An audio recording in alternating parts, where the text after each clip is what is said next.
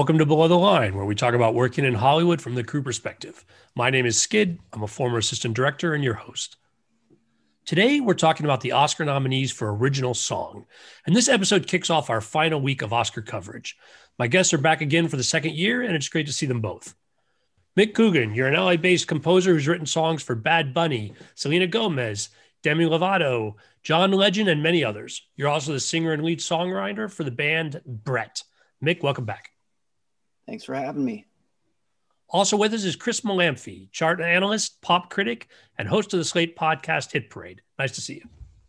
Nice to see you, Skid. Well, we're going to discuss the original songs in alphabetical order by song title. It's unlikely we're going to spoil any of the movies that feature the song, but listeners should consider this a spoiler warning just in case. First up, Fight for You from Judas and the Black Messiah, music by her and Dernst Emile II, lyric by her and Tiara Thomas. For listeners who might not be familiar, her, H E R, is the stage name for Gabriela Sarmiento Wilson and is an acronym for having everything revealed. There's no one, there's no one like you.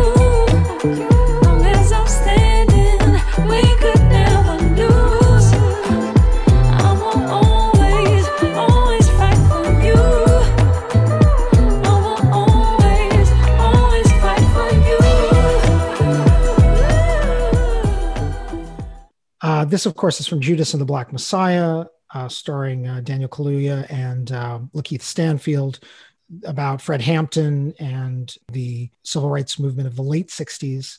Um, one thing I think we're going to wind up talking about here is that three of these songs, I don't want to say coincidentally, are from movies that take place in the 60s and have to do with some form of the civil rights or left wing movements.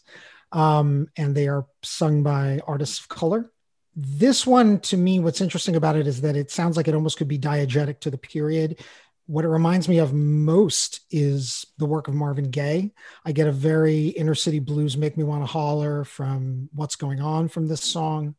It's a clever bit of sonic recreation. Um, and the thing about her her is coming off of a win at the grammy awards. She just won song of the year uh, for i can't breathe kind of an upset winner at the Grammys. Although, if you know the Grammys the way I do, you know that sometimes the Recording Academy uh, likes to vote for things as much for virtue signaling as they do for the song. And her, in particular, has become something of a Grammy darling in the last four to five years.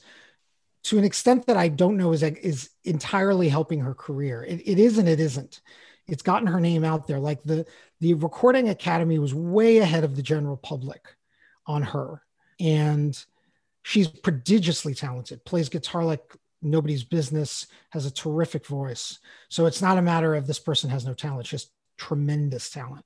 But there's been a hype cycle on her, no pun intended, that I feel like has gotten a little ahead of her place in popular culture but she's on something of a roll right now, at least with awards giving bodies. So uh, I certainly see it as possible that this could take the prize.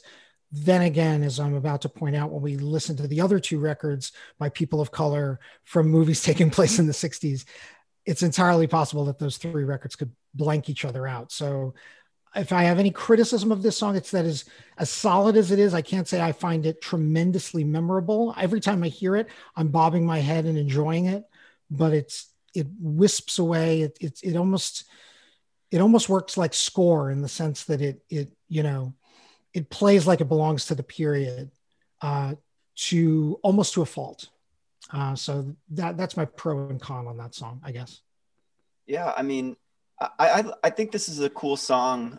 It is definitely has kind of 70s soul throwback production. Um, it's driving. She is uh, you know, obviously an amazing m- melody writer and lyric writer. Um, I feel like the lyric is maybe a little on the nose for you know what what was going on I, um, in that movie, which I thought was an, a really cool movie, um, an interesting movie. I thought Stanfield was amazing in it, and um, agreed. I, but I, I think Chris, what you're talking about, there's like one central groove in the song. So it's mm-hmm. like a lot of like cool 70s, you know, soul records are just like you find that groove and you just r- ride it. And totally. And unless it's the groove, then it might not be super memorable. So while I think it's a cool groove and a cool bass line, um, and the melody is cool, I feel like it doesn't really build to a moment where it can distinguish itself. That's oh that song, you know. Whereas maybe right. some other ones on the list can. I think it's really cool. I, am I'm, I'm, yeah. I, I was interested in what you're saying.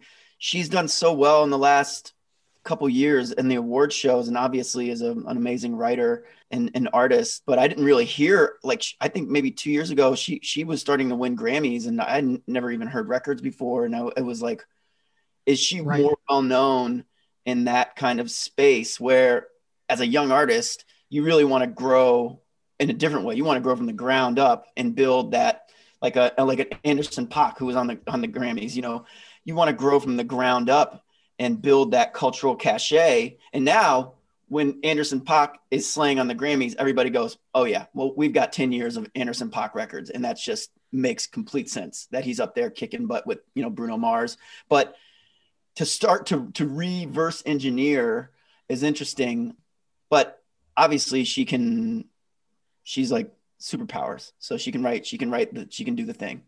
And um I think it's a really cool song. I don't know if it's the best one, but uh it definitely fit the film for sure. It's got this smoky aura of heat and makes it feel like summertime, East Coast summer.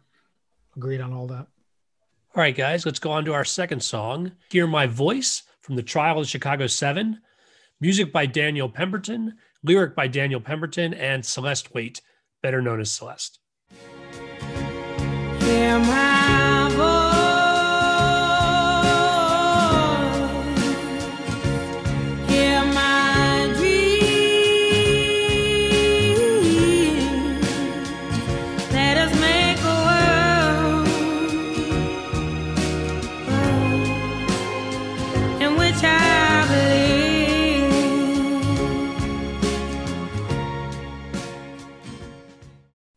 so Celeste is an interesting artist because okay, this to Mick's point about reverse engineering. There's nothing reverse engineered about Celeste. Celeste is breaking now. She's a British uh, singer. She's had a few small to medium sized hits in England. She's not a household name yet. Um, there was an interesting profile of her in the New York Times by Rob Tannenbaum back in February, pointing out that she's kind of an interesting case where her voice will remind you of people like Amy Winehouse, uh, Adele, Duffy, all of these kind of soul singers that have come out of England in the last 10 to 20 years, except she's an artist of color. So there's been a, a sort of lively debate in the British music press about, well, okay, are we finally going to allow an artist of color to, you know, score hits with this sound? Uh, and she's doing well for herself and she's got a very this is a cliche among cliches but she's got an old soul. You can hear it in the voice. The voice doesn't just sound like amy winehouse. It sounds like billie holiday frequently. She's got that kind of smoke and bluesiness and um, ache in her voice which i find very appealing. The song yet again i i can't say i find it deeply memorable when i hear it. And i think there's cause to be slightly cynical about its attachment to Trial of the Chicago Seven, a movie I liked, had a perfectly good time watching, didn't love. And I sort of feel like the movie's trying to get some woke points by, you know, including this soulful record attached to a movie that's mostly about uh, a group of white activists from the 60s, not unlike the way that movie has, you know, a whole Black Panther subplot not unlike Judas and the Black Messiah, except it's, you know, a sidebar in that movie. And there's something about that that doesn't sit entirely well with me, but the song is pleasant. The song is well sung. I've listened to Celeste's debut album and it's very good, if a bit studied. I find that when you have an artist like this who's doing the retro thing, it can come off a little, you know, studied is the best word I can think of. It's it's it's very uh, trying for that old school sound. But, you know, ain't nothing wrong with this song. I would be very surprised if this wound up taking it. That would that would definitely surprise me. There's to its credit, it doesn't, you know, try too hard to blow it out. It's not a power vocal record. It's not a glory note record. So we'll see. Yeah, I think this is a, a, cool song. To your point, Chris, I, I feel it is a bit focus grouped and maybe maybe it's kind of this whole i mean awards in general you know where where you have this huge huge operation in motion where you're putting out a movie like trial of the chicago seven. And there's at this client in this moment in you know in our culture it is like when you're when you're doing a big movie like this and you're going to have a, a lyric and, and, and a song like this it's like it just feels maybe a little too obvious or a little too heavy-handed. I, I when I hear the first notes, like because I listen to music all day long, like everybody else, but this is like you know HBO opening theme credits adjacent sound that is right now doing you know gangbusters, but now it has become so so widespread and such a its own kind of genre and, and maybe more of a it's more of a playlist than a genre now for me. I, I don't know that it where Amy Winehouse did this in 20, in, in 05 and right. kind of started the wave and you're like damn and it and that's why it struck so deeply because that soul that re- revisiting that soul thing in that very spare and and raw production style felt really new whereas now um, it doesn't feel as new anymore. And um, I don't know. And so, so with, with tunes like this, it's like, yeah, that's a really cool song, beautifully written, beautifully performed. She has, you know, an A plus big time voice. Um, but where where is this supposed to fit in in pop culture? How does it stand out? And so I'm not sure if it really does that, but you know, really cool, cool production, strings, everything felt cool, but I'm not sure it had that the special moment, you know. Yeah, and and again, just to follow up your thought, it's like this is a case where the nomination is probably award enough for an artist as new as Celeste. She's 26 years old, so she's not that young. She's quite young, but she's not, you know, just coming out yesterday. But given that she's a new name to a lot of Americans, certainly, and even many Brits, just the nomination is probably a good, you know, career move for her. So, you know, more power to her. It's interesting the idea that you both touched on about the song trying too hard to fit. In this case, I do think that is a maybe a fair critique of the movie overall. And so, um, while there are elements of this film that are quite accomplished, we'll see what gets recognized. But overall, I think the film left me a little uh, lacking. It's a very Sorkin-y Sorkin movie. for better and for worse. It's never boring. It's an entertaining movie. I had a lovely time, but yeah.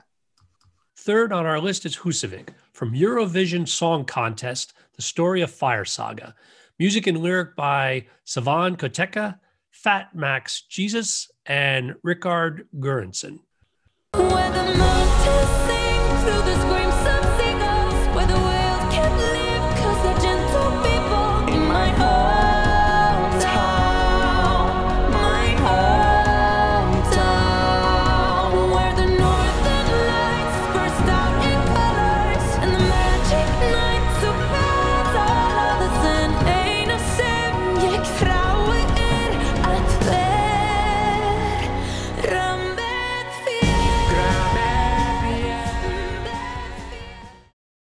Well, I'll say up front. So this is not a movie I have seen. Um, it's a Will Ferrell and Rachel McAdams doing a comedy, but this is not a joke song.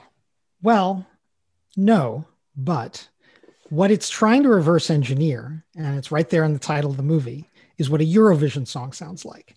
And Eurovision songs are often power anthems like this. An interesting tidbit about Eurovision, and in a way, I'm spoiling a tiny plot point in the movie when I say this.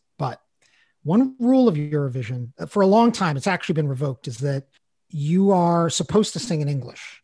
They long ago, when the contest was formulated in the 50s, I believe, um, they set a rule that just so that there was a lingua franca among all the nations, even if you were from Iceland, even if you were from Scandinavia, even if you were from France, you were singing in English. That I believe has been revoked. So you are now able to sing in your native tongue if you want to. but often artists will default to English. And the slight plot point there is that, of course, the name of the song is Husavik, which I think means hometown. And the brave, bold thing that the Will Ferrell and Rachel McAdams characters do in the climax of the movie is they sing a song whose chorus is in their native language. They're from Iceland. By the way, I envy you not having watched uh, Eurovision yet because I loved it. Okay. and and I think you're you're in for a treat. All right. Um, uh, it, look, it's not it's not Oscar bait. this is the only category it's ever likely to wind up in. But I got I got a huge huge kick out of this movie. I I actually watched it a second time because my wife hadn't seen it, and Liz and I watched it and had a great time. And and if you can get past the fact that Will Ferrell, who does not have a great voice, you know he does he acquits himself well for what it is, is joined by an actual uh, singer, and I want to get this right. Um, this was actually performed by uh, an artist, a Scandinavian artist named uh, Molly Sandén, who goes by the um, the stage name My Molly, or excuse me, My Marianne. I apologize. She goes by the this the pop name My Marianne.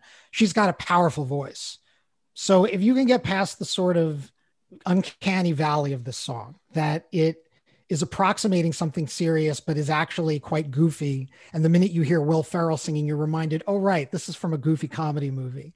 It stands out. Out of all five of the nominees, I can imagine that there is an Oscar voter who's like, oh, yeah, I'm, I'm clicking on that. And if I can say one more thing, in the history of this category, especially in the last 20 years, I don't want to say going back to the 50s or 60s because it tended to be pablum back then, whether it was good pablum like Moon River or bad pablum in the last 20 years, there have been several what I would call what the hell winners of this prize. I would say going into the 03 prize when Eminem won for Lose Yourself, which is actually an awesome record. There's nothing goofy or comedic about that record, but nobody expected Eminem to win that year and then he won. Or It's Hard Out Here for a Pimp in, I believe it was 2006 from Hustle and Flow, or definitely Man or Muppet from the Muppets by Bret McKenzie of Flight of the Conchords fame, which won in, I believe it was 2011. There's there is a history in this category of people saying, ah, what the hell? This is the record I enjoyed the most. And I can totally see that there's a constituency for this record that you've got all these very serious minded songs, and then you've got this lovable goofball of a record that is still beautifully sung, at least by one of the two vocalists. I, there's a part of me that thinks this could be the upset winner, but we'll see. Well, I, I think this song is of all of them feels most natural to the film. Like the other ones, how how movie soundtracks get made, there's usually a songwriting camp or there are A&Rs and big record companies people's collecting songs and I'm sure that that happened for this movie too, but like that's kind of what this movie's about. And so the fourth wall is kind of like blurred here and that's what's fun about the movie and and i remember seeing it because i think it was like an early quarantine. It was like wow this movie just went straight to netflix. Right. in march or something of last year and then you're like okay yeah i'll watch this and it's really like a, a fun and charming silly little movie. But this song is big dog like max martin pop and so in terms of song structure anybody would be you hear this and Savan Kotecha has has written many number ones and the Swedish formula is well proven and is on New Music Friday every week on Spotify. So these guys know what they're doing and this is um, a, a good representation of just this classic Swedish choruses. Um, the production to me feels a little dated, but I think that's kind of accurate to what show was. You know, it's not supposed to be some new crazy new Charli XCX hyper pop thing. It's like right. this feels like a t- 2012 Katy Perry smash. You know, I just think that it's a really good song, and I feel like it may suit the movie better than the other ones. I don't know if voters connect like that, but it feels like that to me. Well, based on your recommendations, it will join my Netflix queue, and that sounds interesting. Next is EOC, Seen in parentheses, from The Life Ahead. Music by Diane Warren, lyric by Diane Warren and Laura Pausini.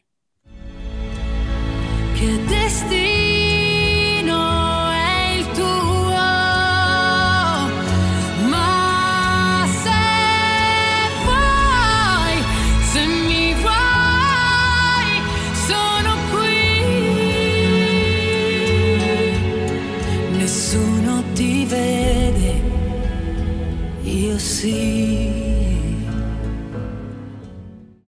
So, this is the second year in a row that Mick and I have done this with you, Skid. And we had a version of this conversation a year ago at this time, and we're going to have it all over again. The key name, yet again, in the credits of this song is Diane Warren, now the Susan Lucci of the Oscars. I believe this is her 12th nomination without a win. Her nominations date all the way back to the 1980s. And mo- songs like Mannequins, Nothing's Gonna Stop Us Now, uh, songs like Because You Loved Me from Up Close and Personal. Yeah, uh, I Don't Want to Miss a Thing from Armageddon. Diane Warren's been around the block. Uh, it may even include Rhythm of the Night, which was technically a soundtrack song from The Last Dragon. Uh, I think she goes that far back with that DeBarge song from 85. So if this wins, it will be because everyone has decided her Randy Newman moment has come, much the way Randy Newman was winless for something like a dozen songs. And then he finally took it for, frankly, not even the best song he did for a Pixar movie. It was like a perfectly serviceable song, but everybody just decided, okay, the poor guy, it's time. And given that this category this year in particular, there's a bit of a wash among these songs such that any of the five could plausibly take it. If people are paying attention to that meta narrative, I can totally see this this winning. Uh, what I also said a year ago at this time is that I am a bit cynical about Diane Warren. She is prodigiously talented, without question. There's a reason why this woman has literally dozens of hits.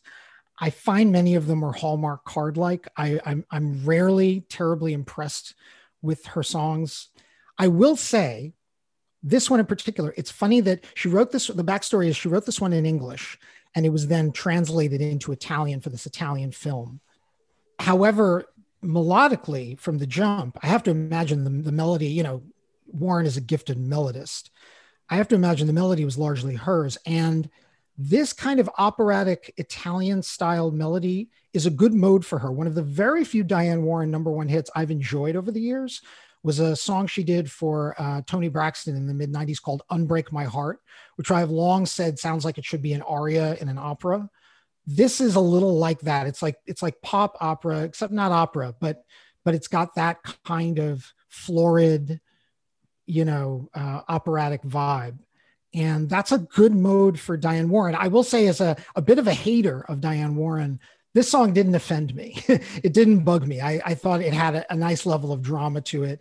Uh, if this was the one that finally gave her the prize, it would be a little bit of a fluke. It would be a scent of a woman kind of win for her but it wouldn't be completely embarrassing.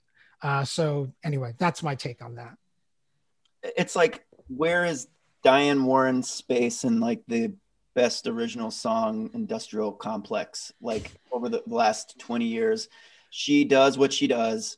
And this music, this type of song isn't for a person like me who makes and listens to music. A person like me that makes music every day hears this and says, This is brilliant. This is for people that aren't insane music fans that when they see a movie will feel this immediately. When I hear that in a movie, I might not connect to it because of the m- multitudes of context that I'm watching the movie. But for moviegoers that don't spend all day in a studio every day, they can hear a song like this and be very moved by it. And I think that's a gift that that Diane Warren has over the years, where you're not going to necessarily, I'm not going to necessarily go out of my way to listen to Diane Warren songs, but she will bring in new fans and has been doing that for 30 years. And so like she she's just been doing what she's done so well. I mean, there's a building on Cahuenga Avenue that has 50 studios in it. That's the Diane Warren, you know, Warner Brothers building that she built. It's it's like she is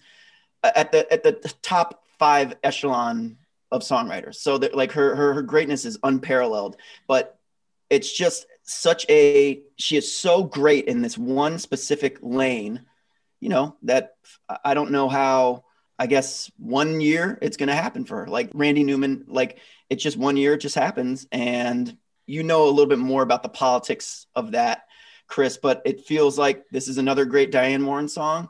The one thing that was a little weird to me on the production point was the vocal was very much treated to make this song work. There's a, a lot of auto tune. There's a lot of of mm-hmm. industry magic happening um, to make that vocal sit where it is, just ba- based on, on on listening. And so I, I wonder if it was like a maybe a bigger chest singer or somebody somebody in in in who who can really pull off that uh, if it's, it's a, if it's an opera me- melody it should really be an, a singer who can go to that space Great and so point. i feel like there's a, for me a little disconnect melodically it's pure. It sounds like a celine dion song like huge titanic level melodies and, and, and arrangement. But i feel like if somebody was really selling that vocal like a celine i don't know celine or you know somebody with that type of chest power vocal maybe it it would have connected you know it could, it could it could connect even further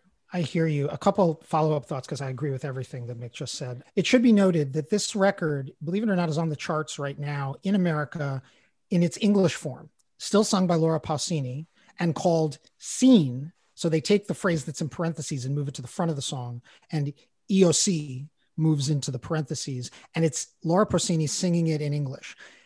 To your point, Mick, I half wonder if the very process nature of the record is such that they thought, oh, we're going to get a hit out of this and we're going to actually promote this on the radio. And so they kind of produced it within an inch of its life, frankly.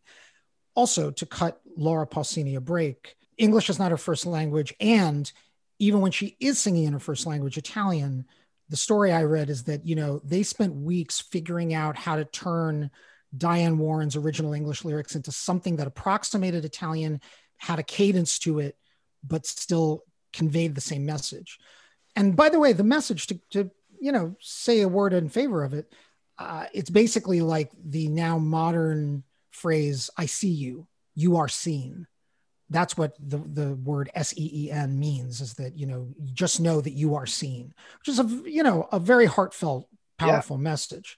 And I think they wanted to make sure that Io sì and seen meant the same thing in both versions, but it probably means that who knows how they chopped together this vocal to make it sound even remotely natural, which it, to your point, it kind of doesn't. But I was recently listening to an episode of Little Gold Men, the uh, award season podcast from Vanity Fair.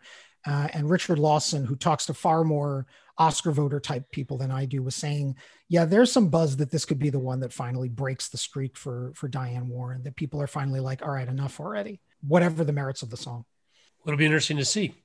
The final song on our list is "Speak Now." From One Night in Miami.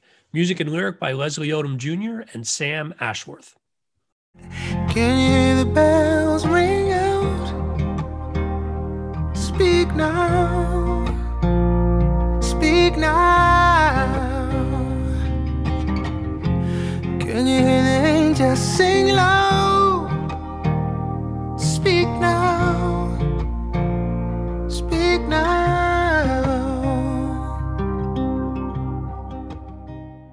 Right, so I am not entirely to be trusted on this song because, if I may flog my podcast, Hit Parade just did an episode. I just did an episode about the career of Sam Cooke. It's my topic for the month of March. Now in your podcatcher, and as a result, and and the the inspiration for the Sam Cooke episode, it won't surprise you guys, is um, this movie, One Night in Miami, Regina King's directorial debut, written by Kemp Powers frankly, I was using the episode as a, a, corrective to some of the collapsing of Sam Cooke's career that the movie it kind of condenses everything that ever happened to Sam Cooke into the first few months of 1964. Now, the reason I'm not to be trusted is I heard this this song quite a bit while preparing the episode, but f- even pulling apart my bias here, from the jump, I found this one of the most memorable melodies in the category. It's a simple classic melody, but it really works. And I'm sorry, but I'll invoke the old could sing the phone book cliche, but Leslie Odom Jr.'s voice is just a thing of beauty. I half wonder if this winds up taking the prize. And again, I can I can argue it one of at least three ways, but if this winds up taking the prize, you've got one of the stars of Hamilton, you know, the most acclaimed musical of the last decade, singing a very simple but beautiful and effective melody. Um, I find it a very affecting song. And then, given the topic of the movie, he plays Sam Cooke in the movie. And one of the last things he sings in the movie before this plays in the closing credits is the legendary A Change is Going to Come. And what's clever about this record is that it evokes the social conscience of A Change is Going to Come without trying in any way, shape, or form to replicate the sonic signature of a change is going to come. Famously, change is going to come is orchestrated. It's got this gut bucket vocal. It's very throaty vocal from Sam Cooke.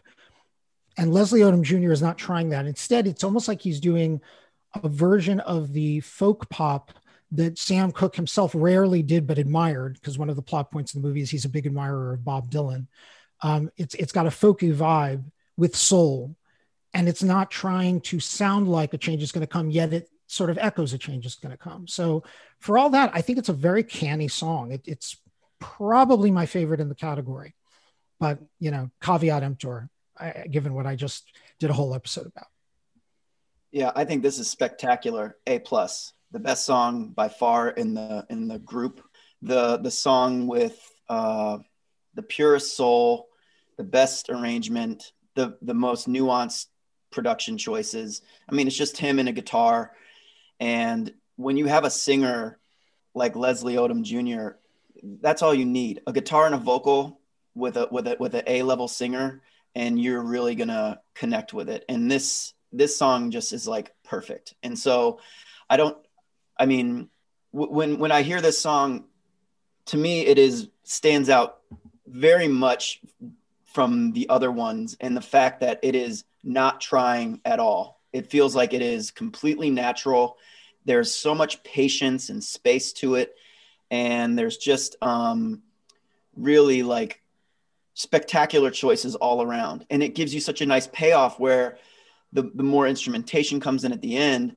At, and this it was a great movie. And in, in the moment where you have a change is going to come, to your point, Chris, that it's not competing with that. And I think lyrically, it's so much smarter and it's it's its own thing. It, it, this song is it has its own identity. It's not grabbing from somewhere else, and that is really um, impressive. And that's why, for me, this one stands out very much. Like far more than anybody else in the category. Does that make does it make it a winner? I don't know, but really, I think this is spectacular and uh, just extremely well conceived song. I'm glad to see it's not just me. Yeah, amazing. Yeah, no, it's a great record. This is probably my pick as well, even without the background that you guys shared today, as far as on repeat listens.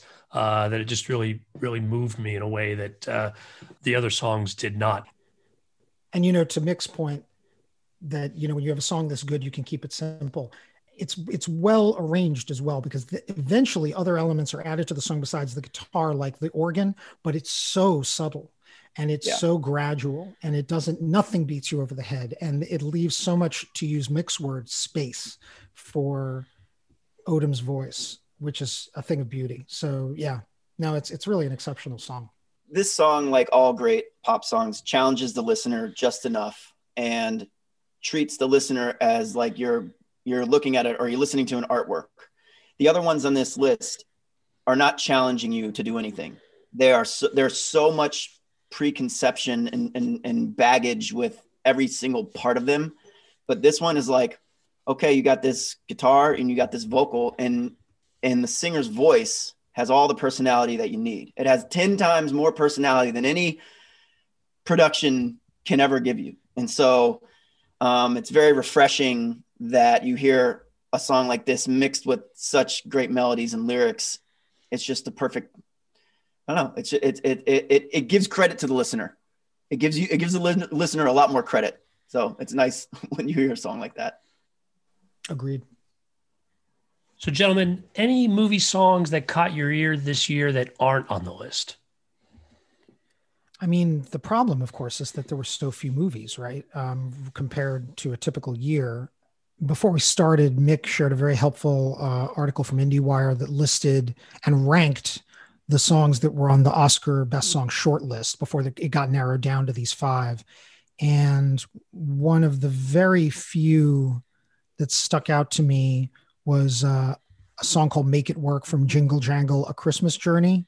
I'm gonna make it work again, kind of saying how my story